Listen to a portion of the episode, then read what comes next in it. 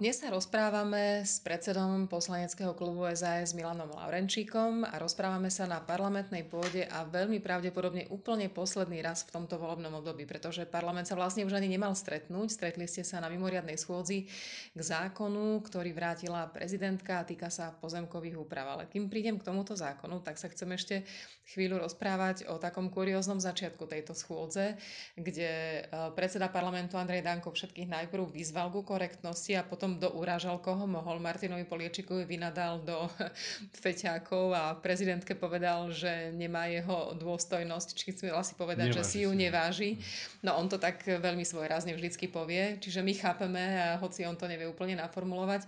Myslí si, že to je v poriadku, že Andrej Danko z takej vysokej pozície takto púšťa síru a oheň?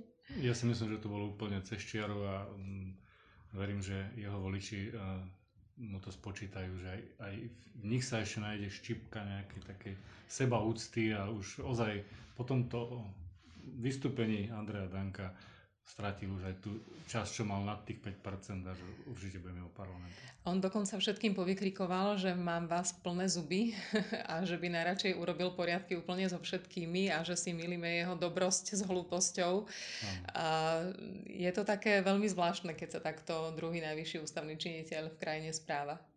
Myslím si, že celkovo to mohol odpustiť, pretože začal tú schôdzu teda úplne ako neštandardne. Už na poslaneckom grémiu sa snažil presadiť, aby sa rokovalo iba o jednom bode a nie teda o všetkých, ktoré bol povinný dať do programu.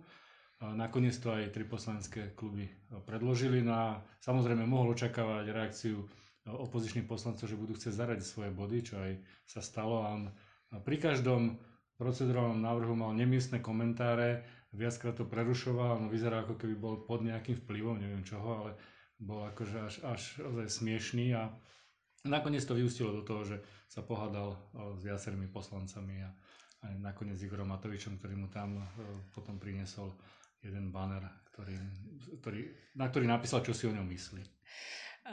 Parlament je vôbec e, zvláštne miesto v tomto volebnom období, lebo je veľa zákazov a je veľa vecí, ktoré aj sám, samovedenie parlamentu nerešpektuje.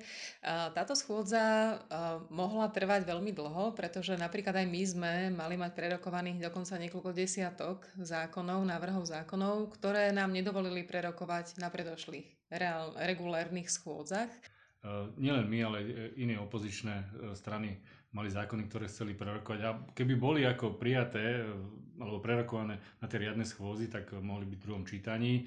Samozrejme, nemali sme ani najmenší nejaký, nejaký ideál, že by nám nejaký zákon prešiel do druhého čítania, pretože v podstate celých 4 rokov nám e, opozícia neschvaluje. E, sú to aj veľmi vynimočné situácie, keď nám schváli nejaký zákon.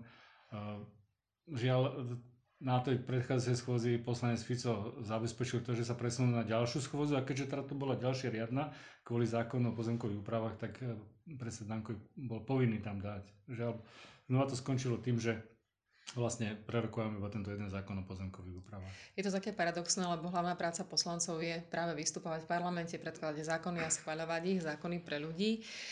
Vyzerá to tak, ako keby sa koaliční poslanci čo najviac ponáhľali domov a možno kampaňovať a možno už úplne vypli, hoci volebné obdobie sa končí až 29.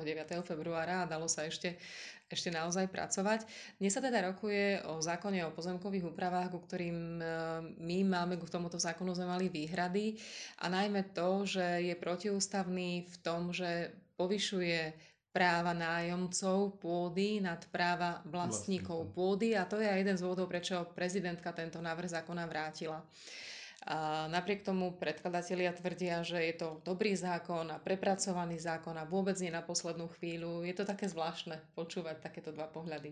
Áno, je to úplne ako, teraz som bol pri záverečnej reči e, pani ministerky, ktorá ten zákon obhajuje, že to je veľmi super zákon, veľmi potrebný. Na druhej strane všetci poslanci opozície, ale nielen poslanci opozície, ale napríklad aj verejnosť, ktorá bola dneska na balkóne, tak e, protestovali proti prijatiu tohto zákona, lebo je to zaujímavé, že práva nájomcu by mali byť väčšie ako práva vlastníkov. Dnes bolo v parlamente živo, boli tu naozaj farmári, ktorí aj diskutovali, aj protestovali aj pred parlamentom, aj vo vestibule v priestoroch teda parlamentu, aj na balkóne. Čo sa teraz bude diať? Parlament sa dnes zatvorí a vlastne ďalších 5 týždňov poslanci nemajú prácu? Tak takto celkom by som to ne, nevidel, pretože poslanecká práca je práca s voličmi, s ľuďmi a, a zvlášť teraz pred parlamentnými voľbami, tak myslím si, že všetci tí poslanci, ktorí ďalej aj kandidujú, alebo aj keď nekandidujú, tak sa stretávajú s voličmi a riešia nejaké ich problémy, požiadavky a zbierajú si vlastne nejaké, nejaké námety do ďalšej práce. Ja si osobne myslím, že práca poslanca nie je len v pléne o hlasovaní, ale je to aj práca s ľuďmi, s voličmi a tí poslanci budú si myslím, že robiť ďalej. Čiže parlament síce bude prázdny, ale ľudia budú mať oveľa viacej možností stretávať sa s poslancami z rôznych strán, z rôznych klubov v najbližších týždňoch, dňoch. A keby čokoľvek chceli riešiť s niekým z Osasky, tak to môžu riešiť v Liberálnom dome v Bratislave, aj v krajských kancelériách, ktoré máme po, celom, po celom Slovensku a aj na veľkej túr, kde vlastne vyrážame do regiónov. Povedzme si možno, Milan, za tých poslancov dve, tri vety o tom, ako sa budú stretávať s voličmi v tých najbližších týždňoch? No, naši poslanci to majú, myslím si, úplne jasné. Máme naplánovanú e, túr, kde chodíme po jednotlivých mestách.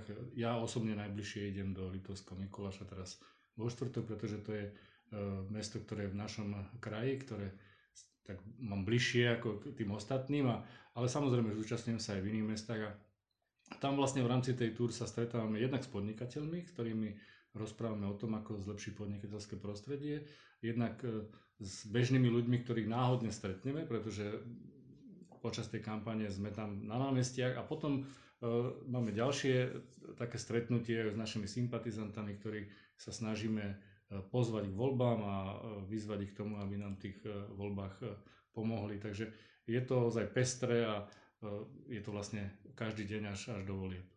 38 dní nás ešte zaujímavých čaká. Ďakujem veľmi pekne. Ďakujem aj ja.